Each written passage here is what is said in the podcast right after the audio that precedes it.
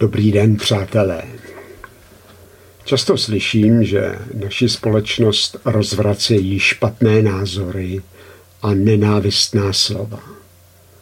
Když tohle tvrzení vezmu vážně, tak se zeptám, dejme tomu, že se společnost skutečně dá určitými výroky polarizovat, štěpit a rozvracet. Ale jak vysvětlit, že správné názory a dobrá slova nefungují obráceně, totiž jako sociální klich, který společnost zase sjednotí? Jistě to nebude kvůli příliš malému množství správných názorů a dobrých slov, protože veřejnoprávní rádio a televize a i hodně novin přetékají správnými názory. Společnost to ale přesto moc nesjednocuje. Když správné názory a dobrá slova nezabrání rozvratu společnosti, tak k čemu jsou dobrá? Proč si novináři a editoři, ale i experti a profesoři vůbec lámou hlavy nad tím, jak těm tam dole vysvětlit, že pravda je jenom to, co se dozví od nich. Asi proto, že si myslí, že je třeba celý národ ponořit do ozdravné lázně správných názorů a dobrých slov. Ale pozor, opakování téhož moc nepomůže. Do mojí generace bolševik hučel od rána do večera a stejně se z nás stali reakcionáři. A to tehdejší média neměla žádnou jinou konkurenci, než těžce rušený hlas Ameriky, svobodné Evropy a samizdatové knížky. Zkusme tedy jiné vysvětlení. Co když jsou špatné názory přesvědčivější než správné názory a dobrá slova? A jak se vůbec přesvědčivost pozná?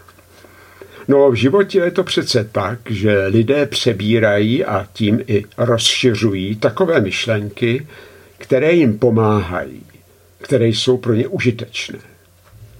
Z toho by ale plynulo, že názory, které většina našich sociálně vědních vzdělanců považuje za správné, nemají pro zbytek společnosti valnou cenu, protože nepomáhají řešit jejich problémy.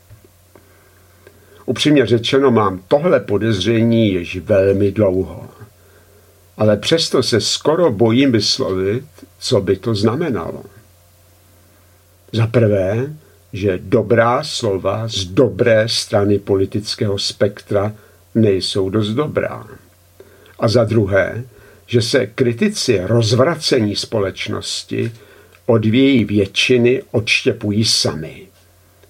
Právě proto že ji nabízí mnohdy i vnucují to, co nepotřebuje. Tak hledejme dál. Když správné názory společnost nespojují, jak by jí mohly špatné názory rozvracet? A vůbec, co když společnost není ani rozvrácená, ani rozpolcená nebo dokonce rozštěpená, ale prostě jenom různorodá. Řeknu to ještě jinak. Co když správné a nesprávné názory nejsou příčinou rozvratu společnosti, ale přirozeným důsledkem její různorodosti. Názorovou jednotu společnosti tedy nelze dosáhnout, protože jí něco stojí, v cestě. Ale něco jiného než nesprávné myšlenky a ošklivá slova. Řeknu to takhle. Různí lidé žijí v různých podmínkách, mají proto různé zájmy a používají k jejich uskutečnění různé poznatky a postupy. Tohle chování má jeden nevyhnutelný důsledek. Kdykoliv začne kdokoliv z nás uskutečňovat svoje plány, tak tím ovlivňuje možnosti ostatních lidí uskutečnit jejich plány. A tento vliv je většinou negativní. Proč? Protože toho, co lidé chtějí, je vždycky nedostatek. Stěžovat si na nejednotu společnosti je tím pádem chybně položená otázka. Za prvé proto, že společnost vůbec nemůže být názorově sjednocená. A za druhé, protože není důvod, proč by sjednocená měla být. Rozdílné názory jsou odrazem rozdílných zájmů a proto názorová jednota společnosti vůbec nemůže existovat. Spor o správné řešení prostě patří k demokracii. V ní totiž, na rozdíl od diktatury, mohou lidé své zájmy svobodně uskutečňovat. Řekli jsme si, že rozdílné názory vyjadřují rozdílné zájmy a proto názorová nejednota patří k životu. Umím si ale představit, že s tím nesouhlasí ti, kteří jsou zvláště silně přesvědčeni o tom, že právně oni mají správné názory a volí správná slova. A tak jsou těžce zklamaní, když je většina společnosti odmítá poslouchat. I když ji neustále omývají ozdravnou lázní svých myšlenek a slov. A teď to začne být napínavé, protože půjde o politickou moc. Ti, kteří kritizují, že ve společnosti existují názorové rozdíly, říkají jinými slovy, že si všichni mají myslet to též, co oni, anebo aspoň to, co oni považují za přijatelný názorový rozdíl. Nepřímo tak tvrdí, že jenom oni znají pravdu a vědí, jaká rozdílnost názoru je snesitelná a kde začíná rozpolcení společnosti. A je to venku. Stěžovat si na nejednotu společnosti je ve skutečnosti pokus převzít moc. Názorovým sjednotitelům jde o pozici jediného oprávněného vykladače světa a poučovatele o jeho správném uspořádání. A kdyby získali právo poučovat většinu, mohli by prosazovat své vlastní zájmy. A z části se již přesně tohle děje. Proto se závěrem zeptáme, kdo jsou ti, kteří chtějí společnost sjednotit okolo svých vlastních názorů a jak to dělají.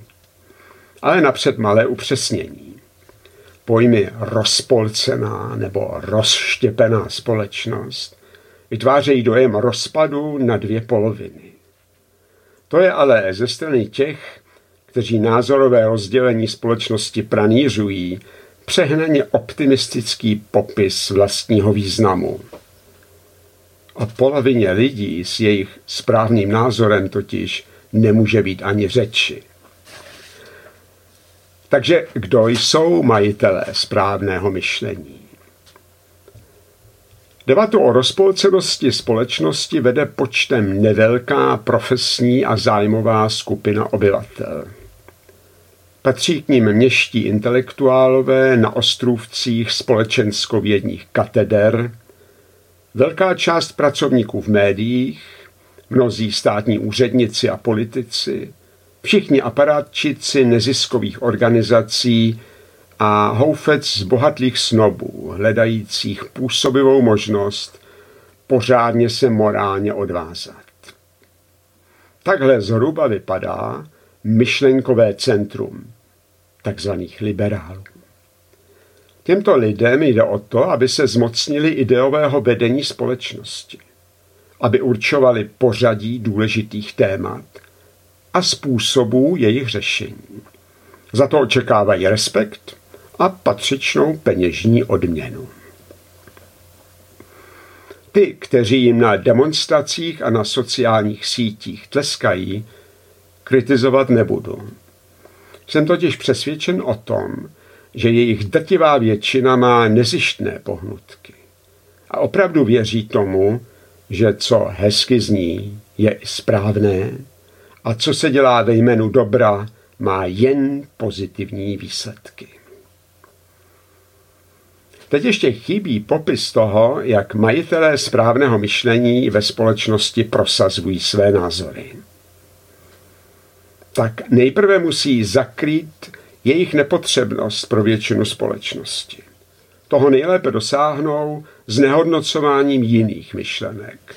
Třeba tak, že je označí za rozvratné, sporné, nedemokratické, nenávistné anebo rasistické.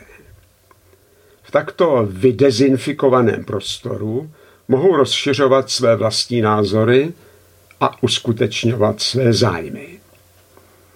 Oni sami chtějí určovat, kdo má právo, mnohdy bez ohledu na výsledky voleb, vládnout. Co je pro společnost důležité, jak to má být uskutečněno a kdo a kolik za to dostane. Tak se to zhrníme. Malá sociální skupina se snaží společnost přesvědčit o tom, že je rozštěpená, polarizovaná a rozporcená a prosazuje její sjednocení tím, že všichni mají převzít její vlastní myšlenky. Na druhé straně víme, že k demokracii patří rozdílné postoje, stejně neoddělitelně, jako k diktatuře patří názorově sjednocená společnost. Takže se ptejme, jakou cenu jsme ochotni za sjednocenou společnost zaplatit. Písemnou podobu tohoto podcastu najdete na mém blogu na aktuálně CZ. A pro dnešek vám moc děkuji za vaši pozornost a těším se na shledanou.